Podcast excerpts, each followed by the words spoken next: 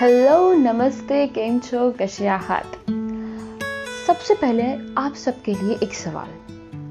आप किस जनरेशन से हो? जेनजी से हो या मिलेनियल हो? अब मुझे पता है आपके मन में यह सवाल होगा कि भाई ये होता क्या है? What is Gen Z what is millennial तो भाई, इसका जवाब तो मैं गूगल बाबा से पूछ के लेके आई हूँ। और इसका जवाब ये है कि अगर आप 1995 से पहले इस धरती पर आए हो तो भाई आप कहलाओगे मिलेनियल। और अगर उसके बाद आए हो तो जेंजी लेकिन ये तो भाई बुकिश डेफिनेशन हो गई। पर रियलिटी का क्या है भाई? आई बिलीव मेरे जैसे और भी लोग होंगे जो इससे रिलेट नहीं करते हैं, क्योंकि भाई हम जैसे लोग जो है वो दो तीन साल बाद ही पैदा हुए हैं 95 के।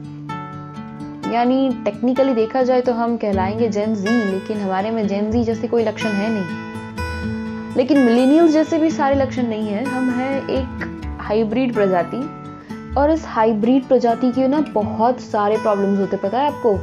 क्योंकि हम ना ही इधर के कहलाते हैं और ना ही उधर के कहलाते हैं। और इन्हीं प्रॉब्लम्स के बारे में मुझे बात करनी है इस पॉडकास्ट में। और इसीलिए मैं लेकर आ रही हूँ इस जनरेशन की कहानियाँ। आपका और मेरा रिलेटेबल पॉडकास्ट जल्दी ही मिलते हैं।